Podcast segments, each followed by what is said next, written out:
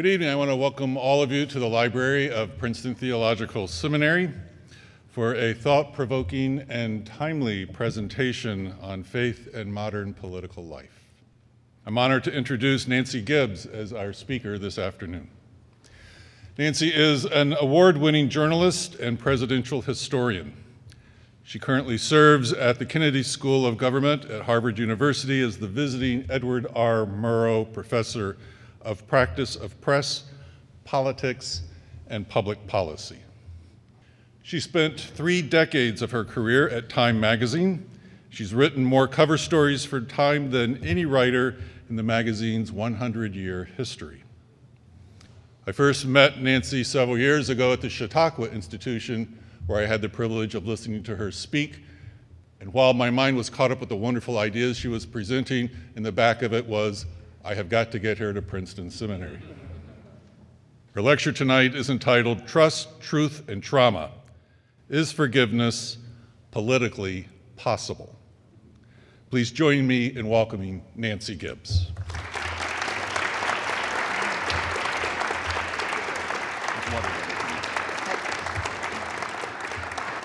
Thank you, President Barnes. Um, I'm especially honored to be here because this seminary has played such an important role in my own spiritual and intellectual education, albeit indirectly. I grew up in the Fifth Avenue Presbyterian Church under Bryant Kirkland and Tom Tewell and now Scott Black Johnson. And when we moved to Connecticut, I had the good fortune to join a congregation led by Nathan Hart, another of your alums. And so, all the way through my journey growing up, the teachings and the beliefs and the priorities and the explorations of this seminary were somehow traveling along with me as I explored um, my world of politics and of journalism and of our public discourse. I come to you not as clergy, certainly, or scholar, but as storyteller. And I assigned myself this topic because I wanted to be forced to think about it, and I knew I wouldn't, like all journalists, unless I had a deadline. uh, and yet, while President Barnes gave me plenty of time to do my homework, I realized that I still feel like I accidentally have ended up in the advanced class, for which I am not prepared. So, with that in mind, I'm going to offer you a few ideas, and then I would like us to have a conversation about this moment that we find ourselves in in our country's life as fellow citizens and as fellow explorers. Uh, like many of you, when anytime I need something men- mental or physical or spiritual, I know just where to go Amazon. I asked Amazon about the latest thinking on forgiveness. Uh, I found what you might expect books like The Power of Forgiveness, A Guide to Healing and Wholeness, Radical Forgiveness, The Miracle of Forgiveness, and then, inevitably, forgiveness made easy. Of course, it never really is, is it? It's hard to let go of anger. Unalloyed fury can be so much more satisfying and nourishing. It makes us feel superior and righteous. It binds us to others who are allied against whatever foe we have chosen. Anger makes us feel alive and a light, like a fighter's balled fist or a runner's crouch, ready to spring at any moment. Sympathy is so soft, so much more muted and liquid, and it's delivered typically in the form of listening, not yelling, not judging, not dismissing or despising. We're taught to be slow to anger, to not let the sun go down on our wrath, that anger resides in the lap of fools. But it feels right now like anger has somehow slipped its bonds and is running loose across our platforms and our press and our politics and even our most private encounters. And the further it travels, the stronger it grows some evidence of this. So, NBC News asked people whether they felt the country was coming together or coming apart. 80% of people said that we are more divided than we have ever been. One in six Americans reports that they have stopped talking to a family member since the 2016 election. Social networks that were designed to bring people together, that gave a whole new meaning to the word friend, have instead uh, turned out to be designed really brilliantly to create em- enemies and to spur outrage. A Wall Street Journal poll found that people think social media does more to divide us than to unite us by significant majorities. 67% of people say that their side loses in politics more than it wins. Now, do the math. We know that's not mathematically possible, but we also know that that is spiritually and emotionally possible, that that is what people experience. It's a testimony to this abiding bitterness that people feel about the landscape that they find themselves operating in. The president held a rally last month in Dallas. Uh, one of the warm up acts, who was the Texas lieutenant governor, introduced him this way. He said, Liberals are not our opponents, they're our enemy. That was mirroring descriptions of the president's supporters, who were derided as deplorables, fascists, knuckle draggers, Christian Sharia. We face adversaries that look to weaponize this name calling, this hostility. One Russian troll from the Internet Research Agency uh, put it this way He said, Our goal wasn't to turn Americans towards Russia. Our task was to set Americans against their own government, against each other, to provoke unrest and discontent. America, you could say, is a story of coming apart and coming together. Born of a revolution fought against what is now our closest ally, rent by civil war, serially splintered over all kinds of issues on the way to, to trying to make America better. So you might say we've always been divided. You might even say that even experimenting with the idea of an ethnically, racially, spiritually heterogeneous society was a long shot. You could say that human beings were designed to form into tribes, into relatively small, relatively homogeneous groups that protect one another and reinforce one another and make the world sensible. And you could say that as too many churches and bowling leagues and Rotary clubs and even shopping malls are challenged to keep their cohering power, that it becomes much easier for us all to just retreat into our social media filter bubbles and allow politics to define just about everything.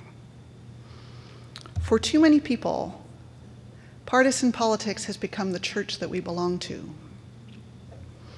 Now, the Pew Research Center did this extraordinary survey about what divides us. And they looked at 10, what we would consider 10 political issues how you feel about immigration, national security, the responsibility of alleviating poverty, uh, the environment. And they asked people to, to express their views on each of those issues. And they found, since they started doing this back in the 1990s, that the amount that people disagreed based on their age, their race, their gender, their level of education, their uh, frequency of attending religious services, and their party affiliation all stayed fairly steady, that there would be sort of this fairly steady 10 to 15 point gap across all of those measures. In the last three years, that chart has exploded.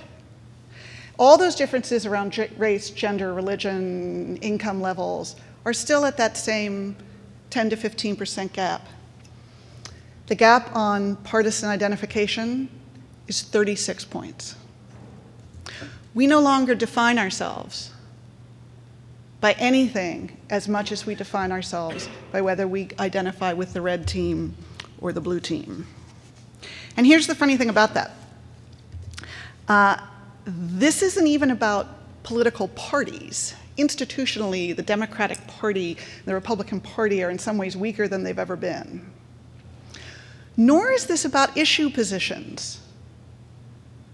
This is not actually specifically about how strongly you agree or disagree with, with issues around gun control or putting a tax on carbon or allowing school vouchers. The most surprising thing about the increase in partisanship is that it isn't really about anything other than more partisanship. It's as if our emotional identification with one team or the other is driving ideology rather than the other way around. The University of Maryland professor Lilliana Mason calls this ideologues without issues. She says, You feel strongly that you were either on the red team or the blue team without actually knowing or caring that much what positions you therefore hold. The way Sean Westwood at Dartmouth puts this is that in order to have an understanding of the ideology of your party and of the opposed party, you have to have a lot of information. And that is something that just doesn't happen to, with, for the majority of the electorate. But if you just believe that your side is good and the other side is bad, then this helps explain why, for one thing, we are seeing politicians much more freely changing their positions on issues as long as they are loyal to the team, there is no penalty for that. If they are disloyal to the team, just ask Mitt Romney what happens. It's why politicians with high personal disapproval ratings can still easily get reelected. Because so many people are not voting for them in the first place, they're voting against the person on the other side. Now, even as political identity detaches from issues, it attaches to everything else. I wouldn't have chosen political forgiveness as a topic if this were just about the positions that we take on what are appropriate tax rates or what is the best approach to universal health coverage. We are not just divided about issues, we're divided about everything. We're divided about football, we're divided about late night comedy. We're divided about food. When the people who've made the Impossible Burger, the marvelous carnivore fooling new plant based burger, were instructing retailers about how to market it, they said, don't call it vegan or vegetarian. That would be polarizing. Call it plant based, because there's nobody who doesn't like plants. right? The challenge of political forgiveness is paramount, paramount because this is not just about politics. This is about everything, about how we live and where we live. And this is another part of the challenge. We have actually literally sorted ourselves into comfort zones. More than uh, 61% of voters in 2016 cast ballots in counties where either Hillary Clinton or Donald Trump won more than 60% of the vote. Only 10% of the more than 3,000 counties in this country were decided by 10 points or fewer. The vast majority of us live in landslide counties. And we can go to a PTA meeting or a coffee shop or the movie theater or the soccer game and never cross paths with someone who doesn't think the way we do. If our um, experiences aren't just in politics, they aren't just experienced as disagreement. Increasingly, they're experienced as disgust, as contempt. Now, those of you who have a lot of experience with pastoral care know that the most surefire predictor of divorce is when contempt enters into a relationship. Couples can fight and thrive. It's how you fight. And when you start demeaning the other person's worth and dignity, when you sneer and are snide, when you treat them with contempt, those are the hardest relationships to heal. Social scientists uh, talk about something called motive attribution asymmetry. This refers to the idea that I am motivated by love and goodwill, and you are motivated by hate and corruption or bigotry. Well, that kind of takes debate and negotiation and compromise off the table, doesn't it? This isn't about finding common ground if you're convinced that the person on the other side of that negotiating table actually poses a risk to your community or to the country. Calls for civility are scorned as weak, as unilateral disarmament, if the other side is not just to be disagreed with, but destroyed. The vast majority of people who, who embrace this asymmetry of motive says that they don't like the other side because they think they are a risk to the country. My colleague at Harvard, Arthur Brooks, has written a lot about this in this extraordinary book, Love Your Enemies, where he talks about how contempt operates on our, our bodies and our psyches, as well as our souls. Treat people with contempt, they feel rejected, it leads to depression. Uh, and one Harvard conflict resolution specialist, Donna Hicks, who has studied the Israeli Palestinian conflict, has said that neuroscientists who track the impact of contempt on people is that the body responds to it in the same way it responds to a physical threat. We respond to threats to our dignity in the same way, physiologically, that we respond to physical threats to our safety. So I often ask people uh, to ask themselves the hard question of whether in the last 24 hours, 48 hours, in the last week, have you thought about people wherever you sit on the political divide? Have you thought something, said something, tweeted something that is derisive about the other side? And however legitimate you thought your grievance was, what would it have taken for you not to do that? And what price would you feel that you pay in your personal honor to not denounce and call out the opponents that you think are dangerous? Because both sides are viewing their opponents this way. We are hearing from some presidential candidates who are arguing that if we don't get past this, if we don't figure out a way to once again elevate the very possibility and value of some kind of unity, some kind of compromise and collaboration, it is not going to be possible as a country for us to get anything done. The way Pete Buttigieg put it was this He said, The real question of leadership is not do we round up all of the good people, hope it's more than 51%, come together and crush the bad people? It's are we going to bring out what's better in us versus what is worse in us? Now, there are so many reasons that we want to get out of this very polarizing moment in our public life that you have to ask why is that so hard? And that goes beyond mere human nature, beyond the fact that sharing an enemy often makes us less lonely. And that this speaks to holes in our hearts and holes in our homes. And there is certainly that. There is also, however, in a way that was not nearly as technologically powered in the past as it is now, an extraordinarily powerful outrage industrial complex.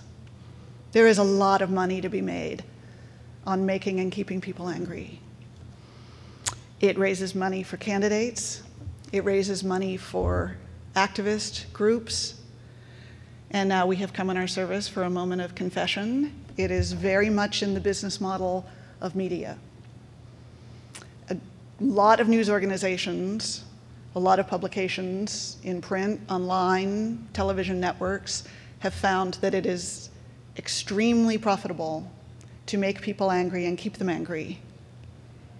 The algorithms that shape so much of what you see and share and consume light up when you're mad and are engineered to keep you that way.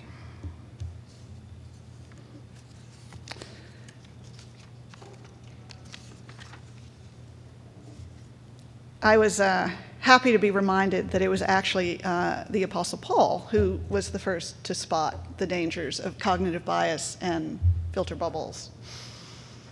2 Timothy, for the time is coming when people will not put up with sound doctrine, but having itching ears, they will accumulate for themselves teachers to suit their desires and will turn away from listening to the truth and wander off into myth. We wander off into the myths that conform with what we want to believe and tell us what we already know and make us feel better and smarter. And so, what would it take to come together now and to forgive each other our many sins? When we talk about political forgiveness, we usually are talking about its public expression. It will be a leader or a legislature that uh, offers an initiative to, in the spirit of repentance over slavery, over the treatment of Indigenous peoples. Australia has a sorry book where citizens can record their remorse over a government policy that used to remove Aboriginal children from their families. Part of this is about what countries need to do in order to move forward. Gerald Ford pardoned Richard Nixon, which was an act of both individual and public forgiveness, because, he said, my conscience tells me it is my duty not merely to proclaim domestic tranquility, but to use every means I have to ensure it. He believed that the country, in the wake of Watergate, could not move forward, could not accomplish any of its urgent needs without this act of forgiveness, knowing that it would very well and probably did cost him any chance of being reelected to the office in 1976. It was interesting to me that it fell to another family 27 years later to honor the courage that that act of forgiveness took when the Kennedys gave Gerald Ford their Profile in Courage Award, which was essentially one presidential family forgiving another for pardoning a third. On his first day in office, Jimmy Carter um, announced an amnesty for hundreds of thousands of Vietnam draft evaders, an act of political forgiveness because he believed that the country could not move forward. And it's easy for us to forget now, in the midst of the furors around us, of just how divided the country was around Vietnam, how divided it was around Watergate. In those cases, um, you could argue that forgiveness had a strategic, even potentially cynical edge to it. He who forgives first wins. It's a competitive advantage. That's different than what I'm talking about. I'm talking about something that is much more intimate, much more one on one, about the families and the friendships that have been damaged, and the discourse that has been poisoned by how we as individuals navigate this current political environment. What will it take to reconcile these deep personal differences that are expressed in ever more virulent ways. Well, I'm encouraged by the work of a group called More in Common, who, as its name suggests, has as its mission to build more united, inclusive, and resilient societies in which people believe that what they have in common is greater than what divides them. Their research finds that 93% of people are tired of how divided we've become. 89% of people are looking for leaders who are prepared to restore the possibility and priority of compromise. And so, in good Presbyterian fashion, I'm going to suggest three things that I think will help with that. And then you all are going to add to those. The first is clarity, the second is complexity, and the third is humility. So, clarity first. Uh, that More in Common survey found that three quarters of people say they don't identify with the extremes on either side. We're fighting about guns. Three quarters of people believe in the need for stronger gun control legislation. We're fighting about immigration. About three quarters of people also believe in a path to citizenship for the children um, of undocumented aliens. Wait, you say, how can that be when we're so polarized around these issues? And the answer is remember, we are not as polarized as the issues as we just are around our partisan identities.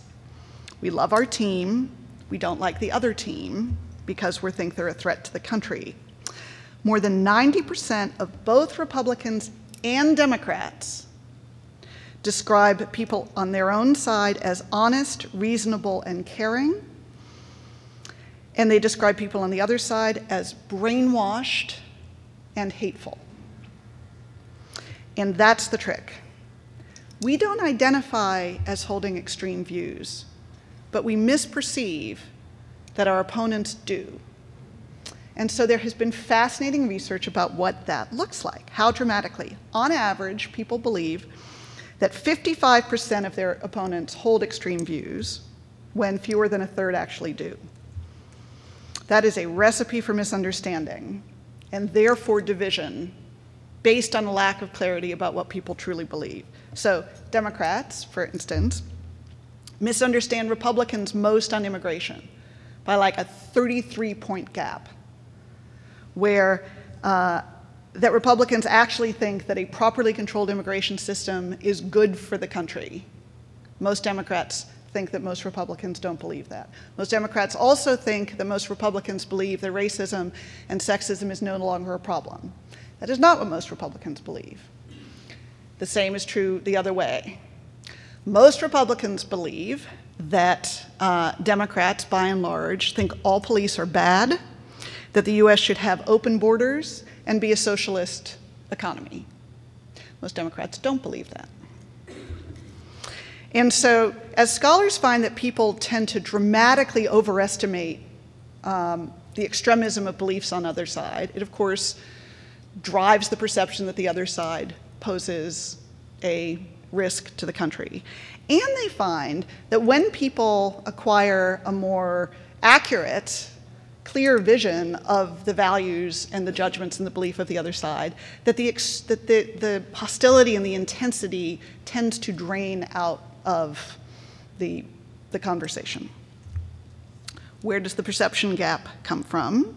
Another confession it comes from media. Because the group that had the smallest misunderstanding of the other side, like just a two point misunderstanding, was the group that reported it consumed very little. Very little news, didn't watch the news, didn't watch TV. And of course, the groups that had the largest perception gaps, not surprisingly, are the ones that were most likely to be tuned into the most partisan news sources. This is not an argument for turning off the TV and canceling your subscriptions and getting all of the newsletters out of your inbox. It is an argument for media literacy and for us to be very deliberate in understanding um, what is being communicated. And I think there should be a price that public leaders should pay for intentionally dividing intentionally caricaturing, intentionally for their own political ends. And when I say public leaders, I mean not just in politics, but in any sphere of public life. If they are contributing to the misperception, if they are clouding our understanding of one another, they are doing active damage to our ability to function as a society. And I believe there should be a price to be paid for that. This is not sport, this is not entertainment. This has genuine, very serious consequences. I'm heartened by the fact that uh, Steven Pinker, in his book, The Better Angels of Our Nature, uh, suggested that the printing press actually contributed to um, our ability to empathize with one another, to read one another's stories, to walk in one another's shoes. And so, maybe in an ideal world, the the dangers that we are increasingly aware of that social media poses to us, the inverse can also be true if even technology becomes a means for us to get to know one another better and more accurately. And this points now to my second point about complexity. Among the many cognitive biases that we all carry around is a binary bias that we tend to see things in black and white. Once again, media often feels like it is our job as storytellers to make things simpler. In fact, the imperative right now is to make things more complicated, to break us away from a black and white, us and them, red and blue, simplified understanding of our world so that all of the grays, all the other dimensions can enter in. How do we know this works? Here's how we know. Uh, researchers gave a group of people um, a set of policy initiatives, like do you think that we should have merit pay for teachers? Do you think that um, there should be uh, a single payer healthcare system? And asked people to rate on a scale of 1 to 10 how intensely they agreed or disagreed with that position. Having registered the intensity of their beliefs, they then said, okay, how would that work? Tell me how you would implement merit pay. Tell me how you would make it fair and equitable, how you would fund it. Tell me how a single payer, single payer system would affect the delivery of health care and would it lead to rationing and start drilling down into the actual details of any of the policy positions. And it won't surprise you that most people can't go very many levels below, I believe in this, I don't believe in that. That's not what was important. What was important was then when they then went back and said, How intensely do you support these positions? Well, they were suddenly much less certain. An encounter with complexity um, ended up draining some of the anger, some of the fury, some of the certainty out of people's positions. In other words, you could say that an intellectually humbling experience of not being able to explain very well something they believed adamantly led to a softening of the lines of division. And these, so these first two prescriptions of clarity and complexity complement each other, right? If we, once we see each other more clearly, we see that we are complicated people, that we tend to hold a mix of views, that we weight our values in subtle and important ways that shape the way we engage with the world. And so seeing one another more clearly allows us to appreciate the complexity that we each bring. And so that, of course, leads me naturally to the third and most urgent need, which is for humility. That means holding your beliefs and values both strongly and gently open to the possibility that the things you're certain of can still be wrong. This is not an argument for moral relativism. This is not an argument for situational ethics. This is not an argument that there is no such thing as things being true. It is simply that we are human and we are fallen, and none of us has perfect knowledge. We are creative creatures who can keep learning. This is the whole premise of the scientific method that you be open to new evidence, that you can refine your hypotheses as new evidence becomes available to you, which requires a constant condition of humility in order for that to work. Once you stop believing that you might possibly be wrong, you might possibly have something else to learn, well, then you're no longer exploring you're just standing still with your eyes closed and your hands over your ears, which is not where we need to be as a country right now. It is always wise to seek the truth in our opponent's error, Niebuhr said, and the error in our own truth. So, we know that we can't hope to change hearts and minds without empathy. The oldest gospel in politics is that uh, they don't care what you think unless they think that you care. And it is very hard to express that kind of caring without a spirit of radical humility guiding you. We clearly need better ways to get to know each other, and not just virtually the idea that more exposure to people with different points of view is an intuitively attractive one, except it turns out it really matters what that exposure looks like. Researchers have actually found that exposing people to their opponent's views on Twitter just makes them angrier. That doesn't work. This has to be direct and sustained and in person and in pursuit of common purpose, which seems like a really excellent mission for our churches to really dig into in all sorts of ways, not just within their communities, but in bringing together disparate communities and exposing people to people and ideas that will surprise them And the very act of being surprised reminds us again that we are learning. Leadership is going to come from uncountable individual decisions to model kindness and to lift up the stranger and to get offline and into the streets and the classroom and the sanctuary and help people in trouble. Culture changes and politics changes one heart and mind at a time. And I don't want it to take another massive national tragedy like 9 11 to confront us with our shared humanity and how much more we love each other than we hate each other. But we do need a culture, including a media culture, that covers our commonality as well as our conflicts. We need to reward leaders not just for what they fight for, but how they fight. We need to seek out strangers to connect with and tell our stories. Because we are a country on a pilgrimage. This is a journey with purpose to a destination seeking the divine, and it feels right now like we have lost our way. Be the people who draw the maps, who model not just mere civility, but active, courageous kindness, who forswear the snobbery of certainty, and who honor the Prince of Peace. Thank you very much.